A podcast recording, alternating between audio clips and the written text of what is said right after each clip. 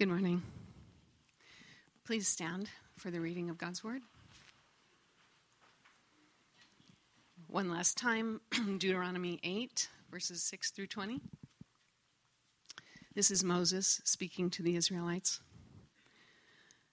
Observe the commands of the Lord your God, walking in obedience to him and revering him. For the Lord your God is bringing you into a good land, a land with brooks streams, and deep springs gushing out into the valleys and hills, a land with wheat and barley, vines and fig trees, pomegranates, olive oil, and honey, a land where bread will not be scarce, and you will lack nothing, a land where the rocks are iron, and you can dig copper out of the hills.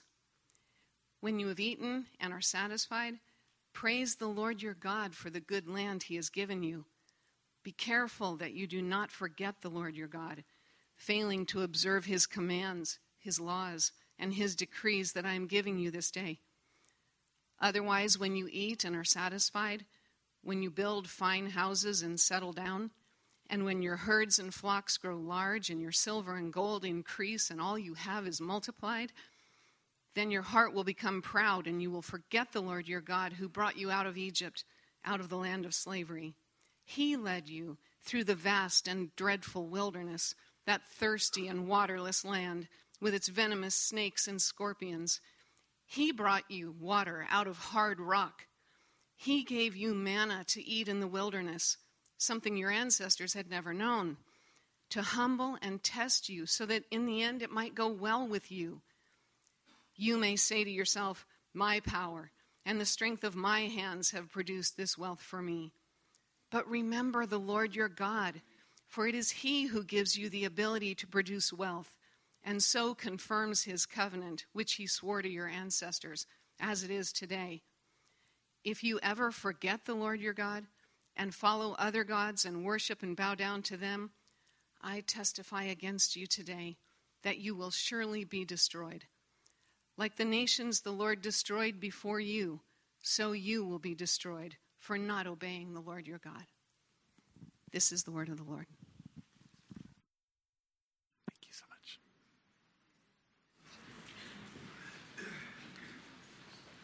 much. Good morning. So, as Ryan said, we're, we're taking two weeks to talk through Deuteronomy 8. Uh, this is, to me, the most interesting chapter in Deuteronomy, not because it's the most pleasant necessarily, but because I think it is, um, it does such a good job of conveying the rich dynamics of our spiritual lives and our journey with God. And so we've taken two weeks to talk about it. Last week, we looked at verses 1 through 5, where Moses looks back on the time in the wilderness. And we talked about the wilderness seasons of our lives and some of the temptations that existed in the wilderness and some of the opportunities, some of the things that God is up to, what he's doing in our lives through wilderness seasons. And now we look to the second half of this and where Moses looks ahead to the, to the time that they'll have in the promised land. And so we're going to talk about the promised land today. We're going to talk about the temptations of the promised land, and we're going to talk about the opportunities of the promised land. And you know, I'm just so aware, as, as Ryan is he's you know, leading us in prayer for people who have just experienced this, these horrendous crimes, you know, in our nation.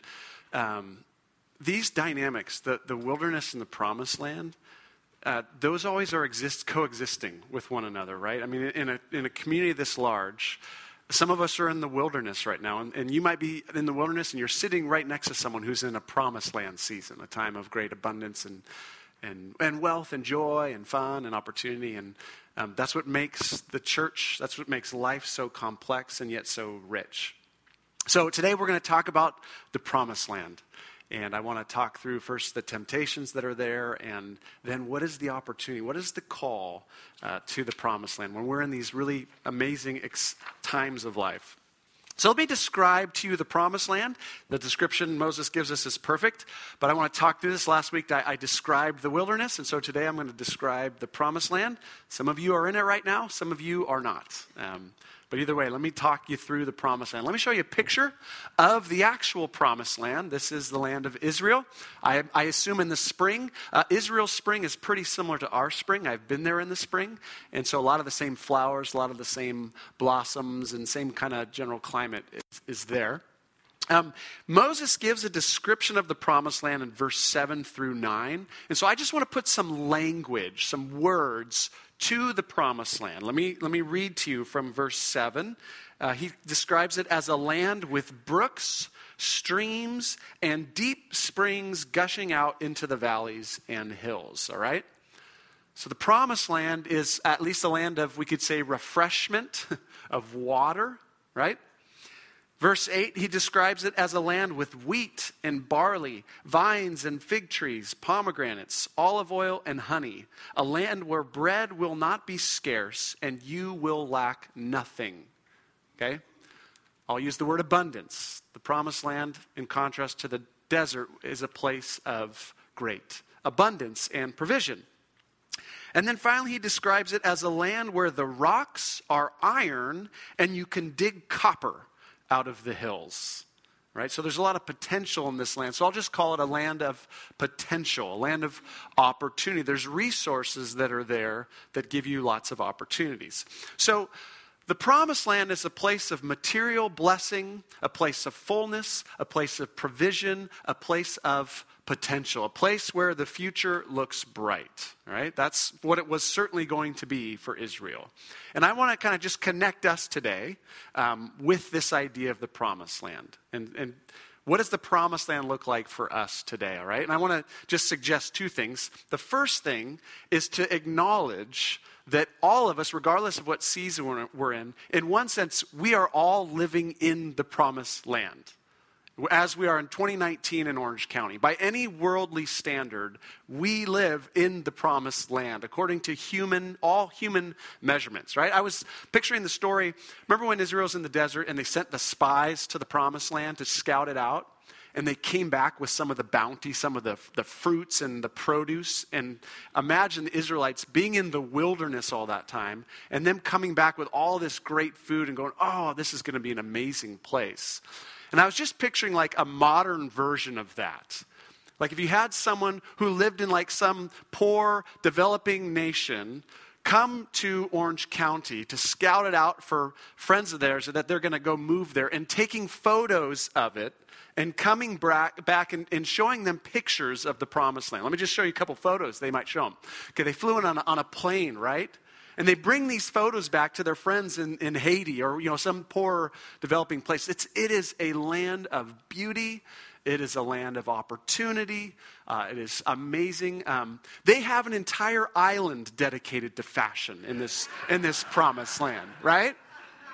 These, these stores of abundance. They have these beautiful, vast, immaculate, lovely homes filled with good things uh, and the produce of this land the diversity, the, the, the options available of good, rich food is just uh, amazing. All right? So I just want to acknowledge that from from a human standpoint, we all live in the promised land. And that reality is going to shape our spirituality, whether we want to acknowledge that or not. All right? So, in one sense, I just want to say that, that we live in the promised land. But in, the other, in another way, I want to talk about that we sometimes go through promised land seasons in our lives, right? And last week I encouraged you to identify a wilderness season of your life. Now I want you to identify, you know, what's a, what's a promised land season of my life? And you might be in one right now, but I want you to think what's the most recent promised land season you've been in? Okay, let me describe what the promised land seasons feel like. Um, work, is successful, right? Work is going along well. Or your, your retirement, you've got a good retirement setup, okay? Um, there is money in the account that gives you a sense of security about the future. Uh, you have your health. You have your wealth. Uh, travel is enjoyable. The way I would describe promised land seasons would be those are those times in your life where a friend says, Hey, what's keeping you up at night these days? And you go, you know what? Actually, nothing. Nothing is keeping me up these days. What a wonderful That's actually nothing's keeping me up. That's a promised land kind of season. So I want you to identify when the last time you had one of those seasons. You might be in one right now. Right? I would say I'm in one right now. This summer has been absolutely a promised land season. We just got back from a week in Maui. My kids are healthy. I'm enjoying my work. This is a fun time. Nothing's keeping me up at night, not much. You might be like, I'm, I, I hate you right now. I wish I had that. There's, there's a word, there's a phrase that's used. Um, I think that's a very important phrase that is repeated in this, in this passage and in other passages in Deuteronomy. It's the, a phrase in verse 10 when you have eaten and are satisfied. It shows up again in verse 12. When you eat and are satisfied. Let me just put it up there. When you eat and are satisfied. It's used in verse 6. I think we're supposed to hear this phrase, and there's something about it. This is an experience of the promised land eating and being satisfied. And the picture I had this week is like this Promised land seasons are, are like a great meal. It's as if God lays out this beautiful spread for us, okay? And I want you to actually picture a spread. Okay? The last party you were at, there was a, a table full of food, and it was a great spread of food. And really, that's what God was doing for the Israelites in the promised land, right? In giving them the promised land, He was laying out this spread of bounty, of goodness, of generosity, of provision and what I love about that is he was laying out this spread for former, for, for former slaves, people who had known oppression and slavery, and from wilderness wanderers, people who had wandered in the desert for 40 years. Okay, after 40 years in the desert, imagine what this spread would have felt like to them. And this is the experience we all want in life of being able to have this spread laid out and to eat it and be satisfied. That's the experience. And of course, I'm not just talking about food, right? But an experience of, of provision and blessing and joy and goodness to be able to take all of that in and be satisfied by it. All these tangible blessings. Okay? This is what people live their lives for. right? This is what we all want. It's not a, that's really good to want this. We all want this. We want to take in life and be satisfied experience fulfillment, happiness, joy. That is what the promised land is all about. All right? But what we find out in this passage, as good as that is, and it is really good, that there comes with this experience a very deep temptation. And it is a big temptation because it is so subtle and it is so insidious. And Moses goes on to talk about the temptation of the promised land. It's summed up in verse 14. Look at verse 14. Here it is. Here's the temptation, the danger of the promised land. When you eat and you're satisfied. Verse 14. Then your heart will become proud, and you will forget the Lord your God. Okay? Last week we talked about the temptation of the wilderness. This is the temptation of the promised land experience. Twofold. One, your heart will become proud. And two, you will forget the Lord your God. That was Israel's temptation. That is, I would argue, our temptation in promised land seasons of our lives. All right, let me talk about both of these, okay? First, temptation, your heart will become proud. Pride is the temptation. And if you're sitting here today and when you hear the word pride, you think of something obvious and ugly and so overt, you're like, there's no way I would ever do that. You think of someone who just talks themselves up and, you know, is kind of full of themselves. If that's what you hear in pride, I want to say that is not the kind of pride that Moses is talking about. What he's talking about is much more subtle and much more nuanced than that. Look at verse 17. Here is the pride. Look at verse 17. You may say to yourself, notice, pride is not so much what we say to others about ourselves, but it is pride is something we say deep in our own hearts to ourselves about ourselves. And what is it that we say? You may say to yourself, here it is, my power and the strength of my hands have produced this wealth for me. Okay, that's the temptation.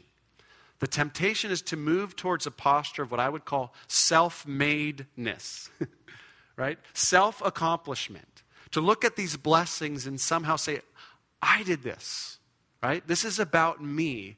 I have brought this about. And then I think the great danger is that moves us towards this place of self sufficiency. I have what I need, right? I did this, and I've, I've kind of got where I need, what, what I need.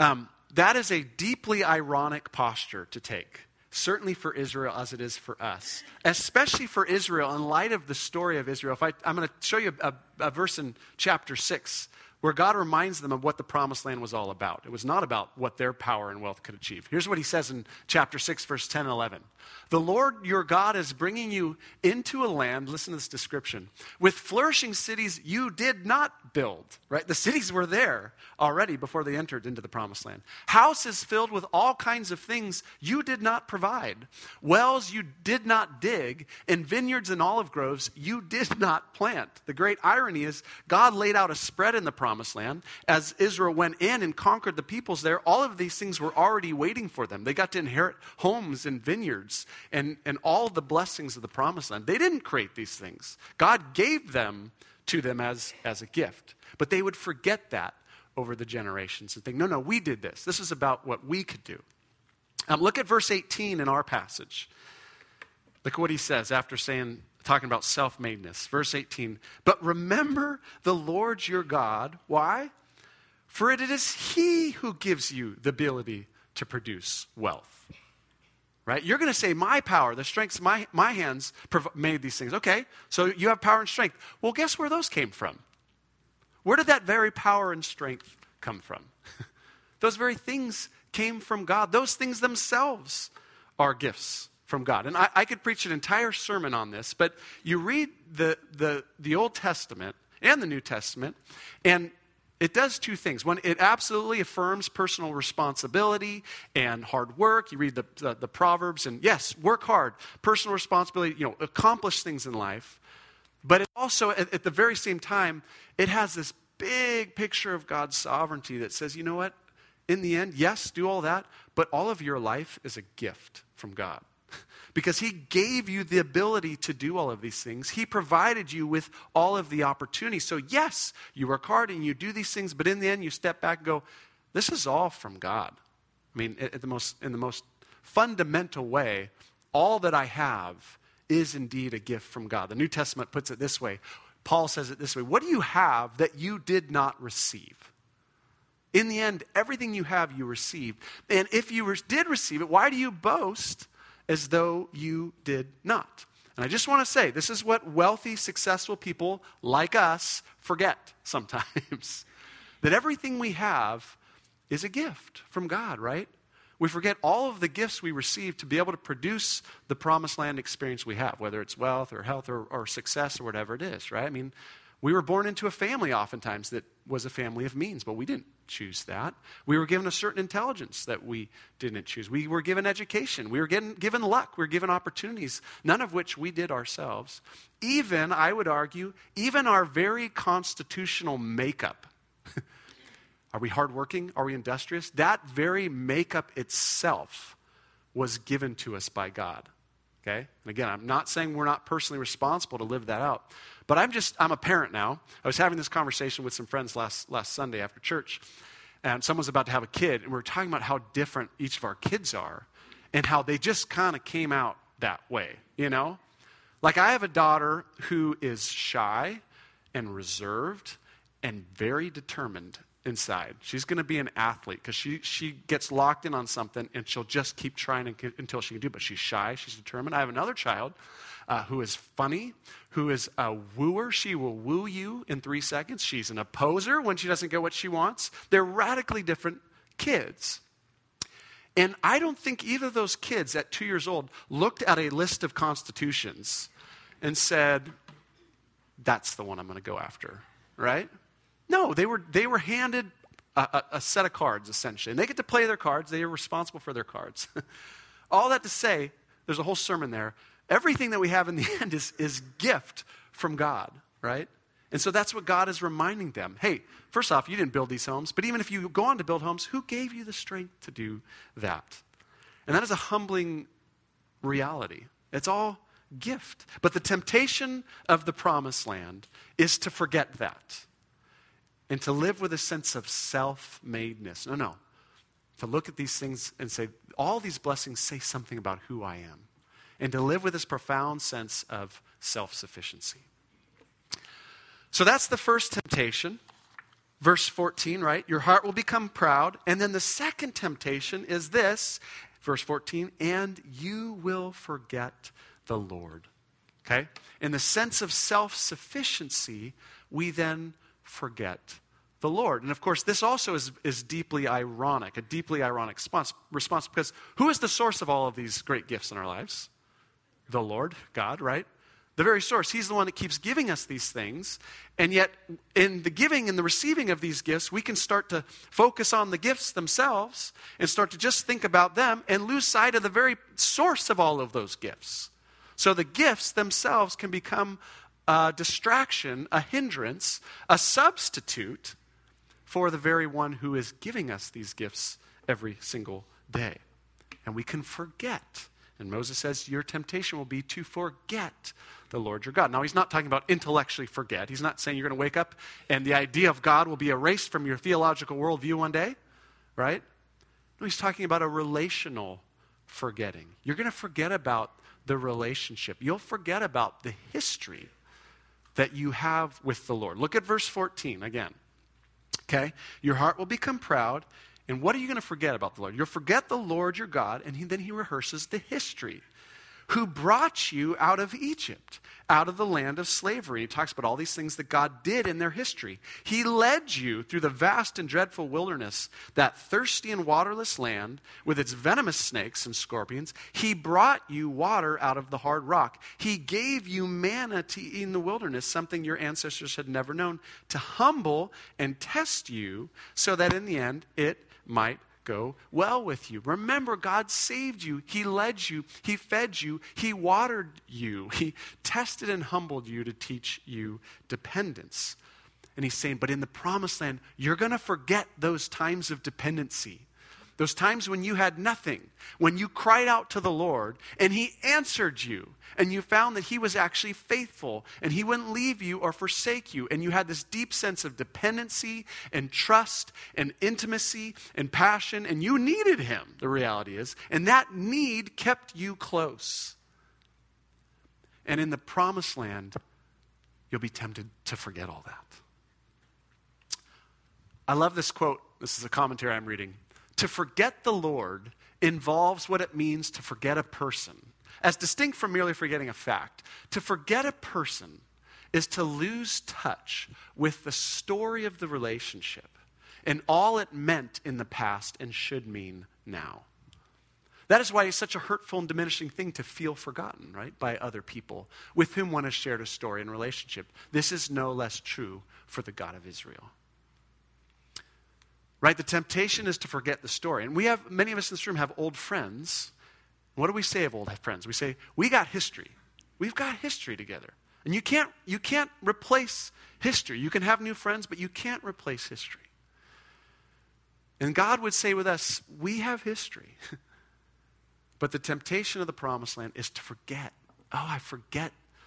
I forget the history. I'm not living in touch with that time when I cried out and you answered me and you fill me with trust and dependence and, and, and, passion. We so often make fun of the Israelites, right? Man, you saw all these amazing things and you so quickly forgot. And I bet every one of us can relate to that. Like, all of us have had those wilderness seasons where we're in this place of desperation and need. We cry out, God shows up, and we make a vow God, I will never forget you again, right? It's going to be different from here on out. And it's amazing what a year of comfort and ease it can do where we lose touch with the person, that sense of closeness, intimacy, passion, dependency. It is the natural human predicament. All right, so that's a lot of time on the temptation of the promised land because Moses spends most of his time on the temptation. So that's what I, I wanted to do. But let me just sum this up. You guys still with me? Seeing a couple glazed. I don't know if this is like shame and guilt or just boredom. I'm not sure what I'm seeing. Um, a little bit of both. Um, so, the temptation of the promised land, right? We focus on the blessings themselves and we get this sense of self sufficiency and in our sense of like, I kind of have what I need, right? we move towards forgetting the closeness of the relationship with God. Our spirituality becomes lukewarm.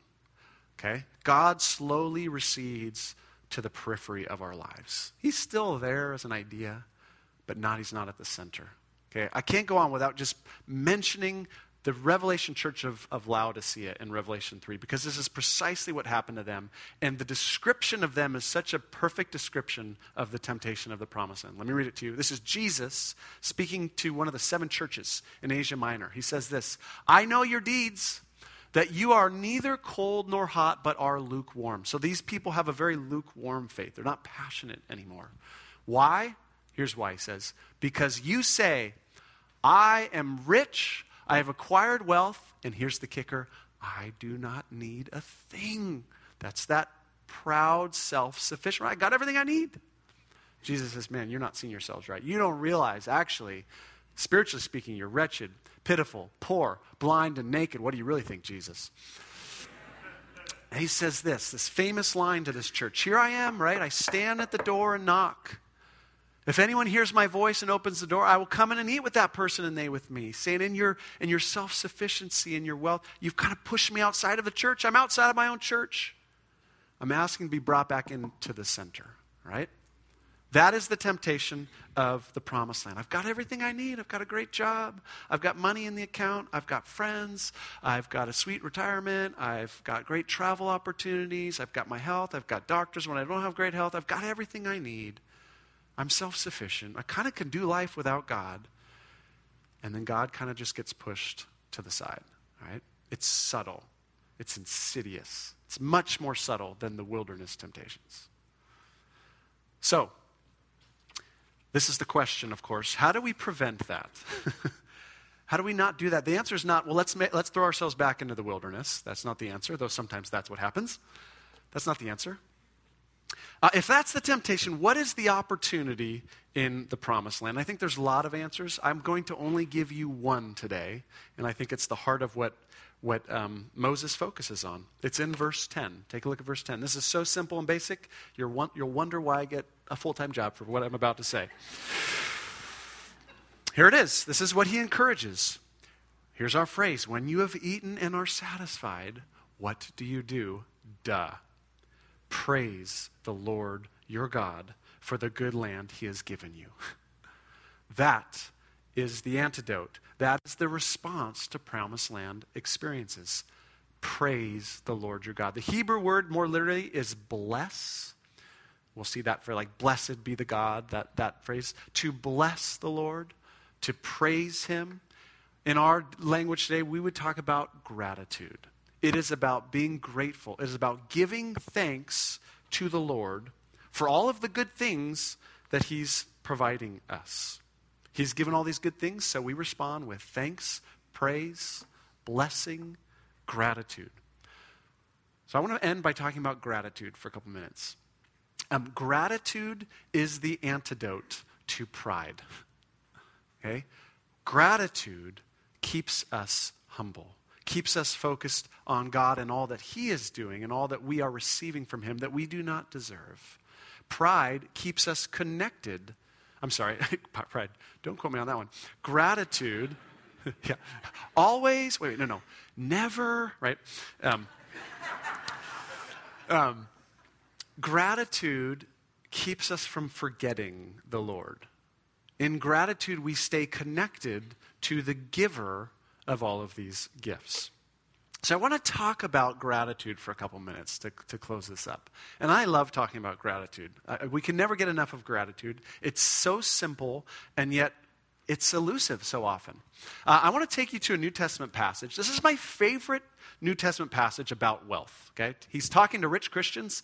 That's most of us in this room. He doesn't condemn them, so I think that's probably my, my, it's my favorite favorite passage.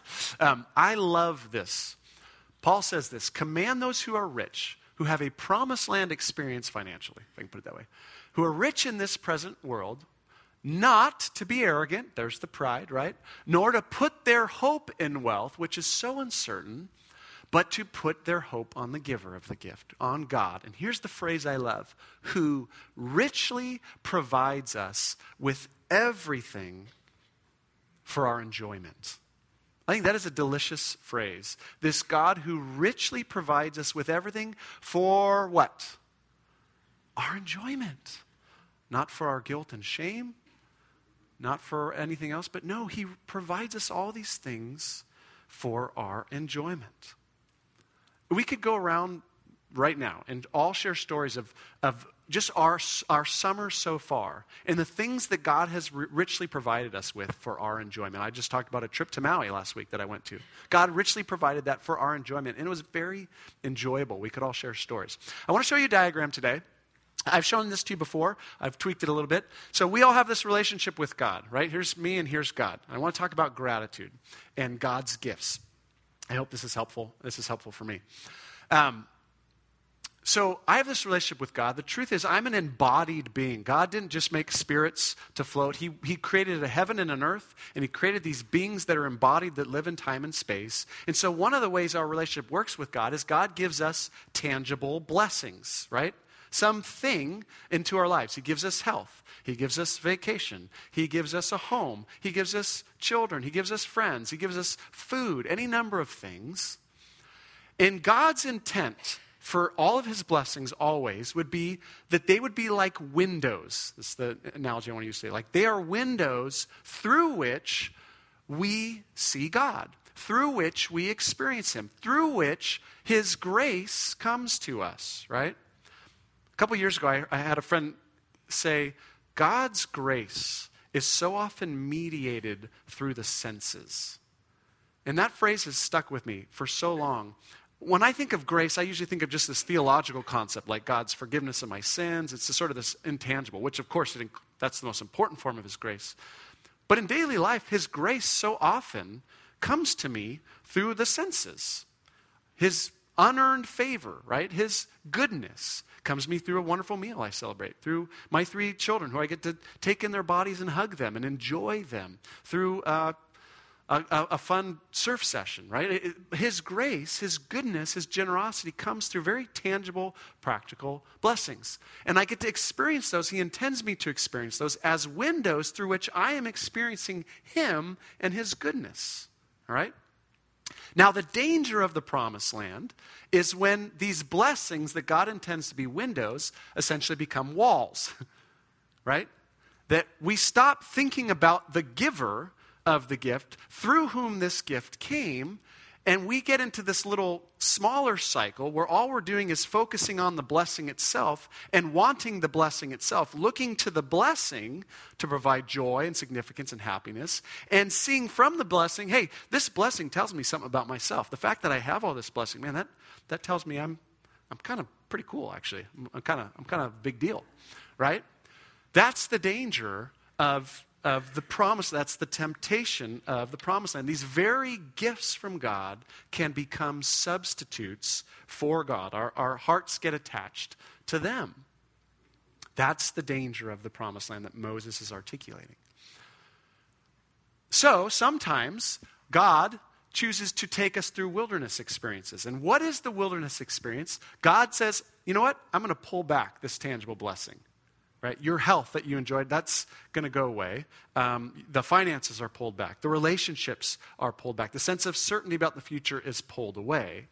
And at least part of what God, I'm not saying this is the, the, the, reason all these things happen, but part of what God is trying to do in the wilderness, we talked about this last week, He's like, I want to get you out of that little loop that you've got with the blessing. I want to, I want to reestablish this, right? And so the wilderness, the opportunity of the wilderness is to reestablish that, hey, it's not, don't love me for my gifts, love me for myself.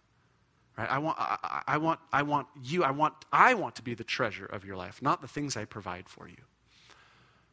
And so when we're in the promised land, this is God's intention that we experience all of these things as His grace, as evidences of His goodness to us.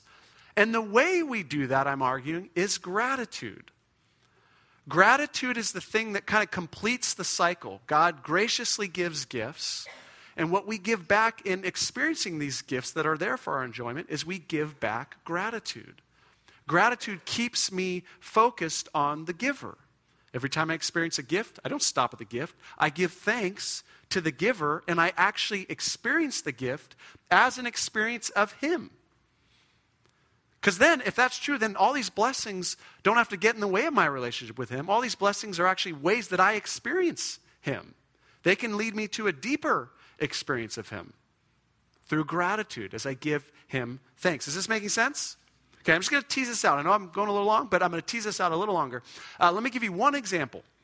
Let's take a meal. I've been talking about this spread that God lays out. So let's actually take an actual meal. I'm going to have a really nice lunch. You're going to go out to brunch this afternoon uh, and you're going to have a great uh, meal. All right? Um, we have this Christian practice that, of what we do. What do we do before meals? We pray, right? Now, that can become an empty, rote thing, but in its, in its pure form, it's actually an amazing thing. What do we say? We say, before meal, say, who wants to give the blessing? Who wants to give the blessing? And that what we are doing there is we're saying, this meal is a blessing and so before we eat it, we're going to bless the blesser of the blessing. Or what do we say? Who wants to say, who wants to say grace? We're receiving a meal. Someone should say, Grace. This is grace. This is evidence of your grace and your generosity to us.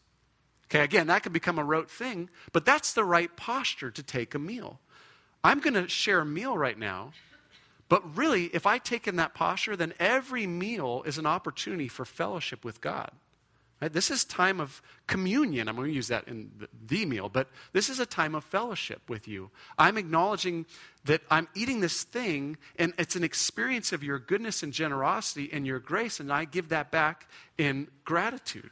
This meal tangible meal is a window through which I experience the ways you like to provide and satisfy me. I'm not only eating and being satisfied by a meal, I'm eating and being satisfied by your goodness and your generosity to me. Right? Psalm 34 Taste and see that the Lord is good. Every meal is an opportunity to taste and see not just that this steak sandwich is good. No, I'm tasting and seeing that the Lord is good through the steak sandwich. Okay? And what if we appro- approached each blessing in our lives with that same posture that sometimes we approach in a meal? As I walk into this room every Sunday, this is grace. I get to sit with my friends. I get to hear some great music. I get to listen to some okay teaching. You know, I get to connect with people. I get to worship the Lord. Grace. You go out to brunch. Grace. You're going to go home to beautiful homes today. That is grace. You're going to go down and take a, you know, take a, take a, a walk with a friend. Grace. This is all these blessings, these windows into God's generosity, His care for us.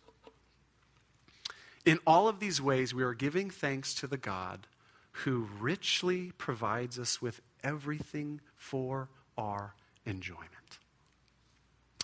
Um, G.K. Chesterton, one of my favorite writers, one of my favorite one liners, he's got so many good one liners. One of my favorites of those is this The worst moment for an atheist is when he is really thankful and has no one to thank.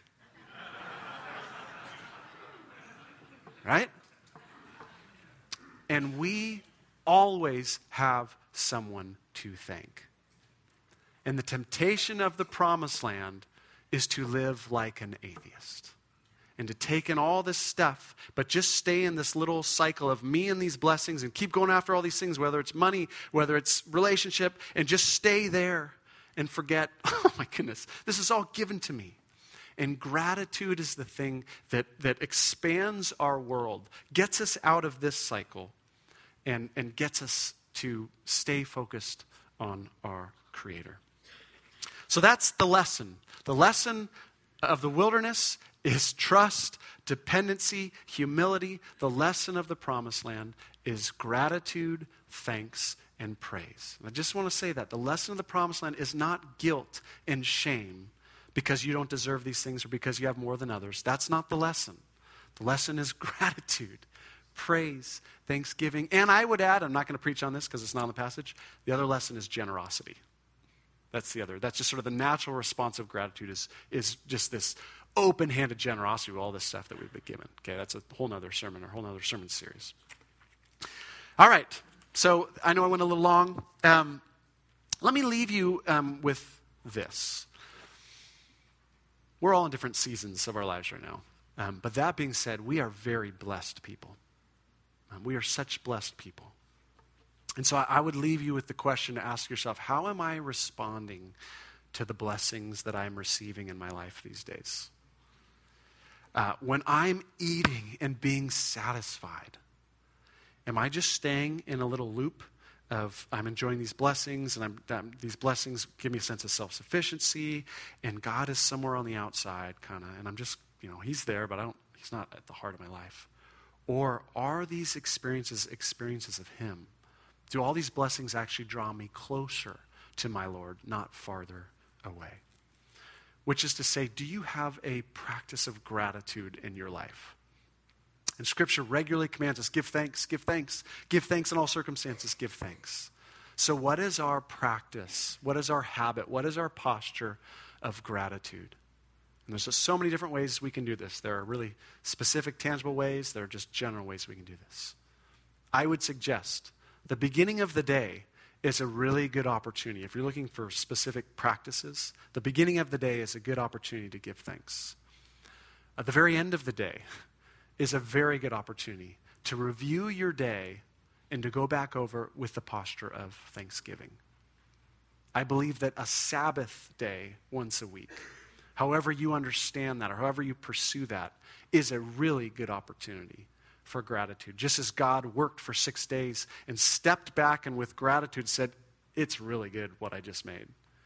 Sabbath is an opportunity, opportunity to enter into God's rhythm of appreciation, to live six days and then to step back and with thanks say, Indeed, God, what you have done this week is very good. Okay? And every time you move into another thing in your day, those are opportunities for gratitude. So, what, is, what does gratitude look like in your life? And how could you embark on a deeper journey of gratitude and thanksgiving to your Lord? Let's pray.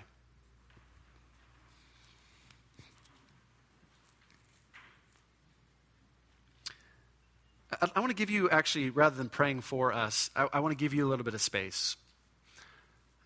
And, and just first to say, um, maybe some of you, as you hear this, this theme, uh, the warnings and the opportunities, maybe there's a, there's a place for confession in this for you.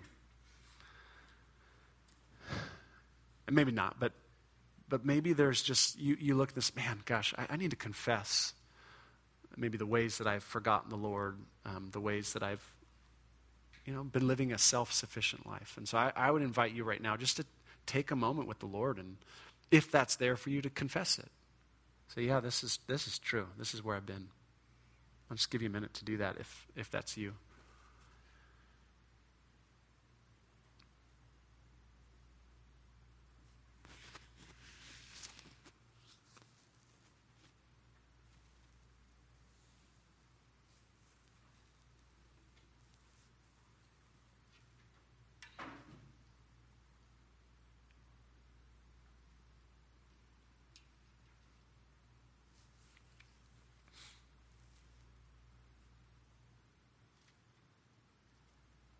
And then the deeper conversation, I think, with the Lord is, is this would be just to sit with Him and say, Lord, what would it mean for me in this season of my life to practice gratitude faithfully and passionately? And all, each one of us is different, we're wired differently. Um, but it's worth sitting with the Lord and just saying, yeah, what, what, that look, what could that look like for me? What could gratitude look like tangibly in my life? In this season? Are there any specific practices I would engage, or is it just a change of, of intention, a change of posture?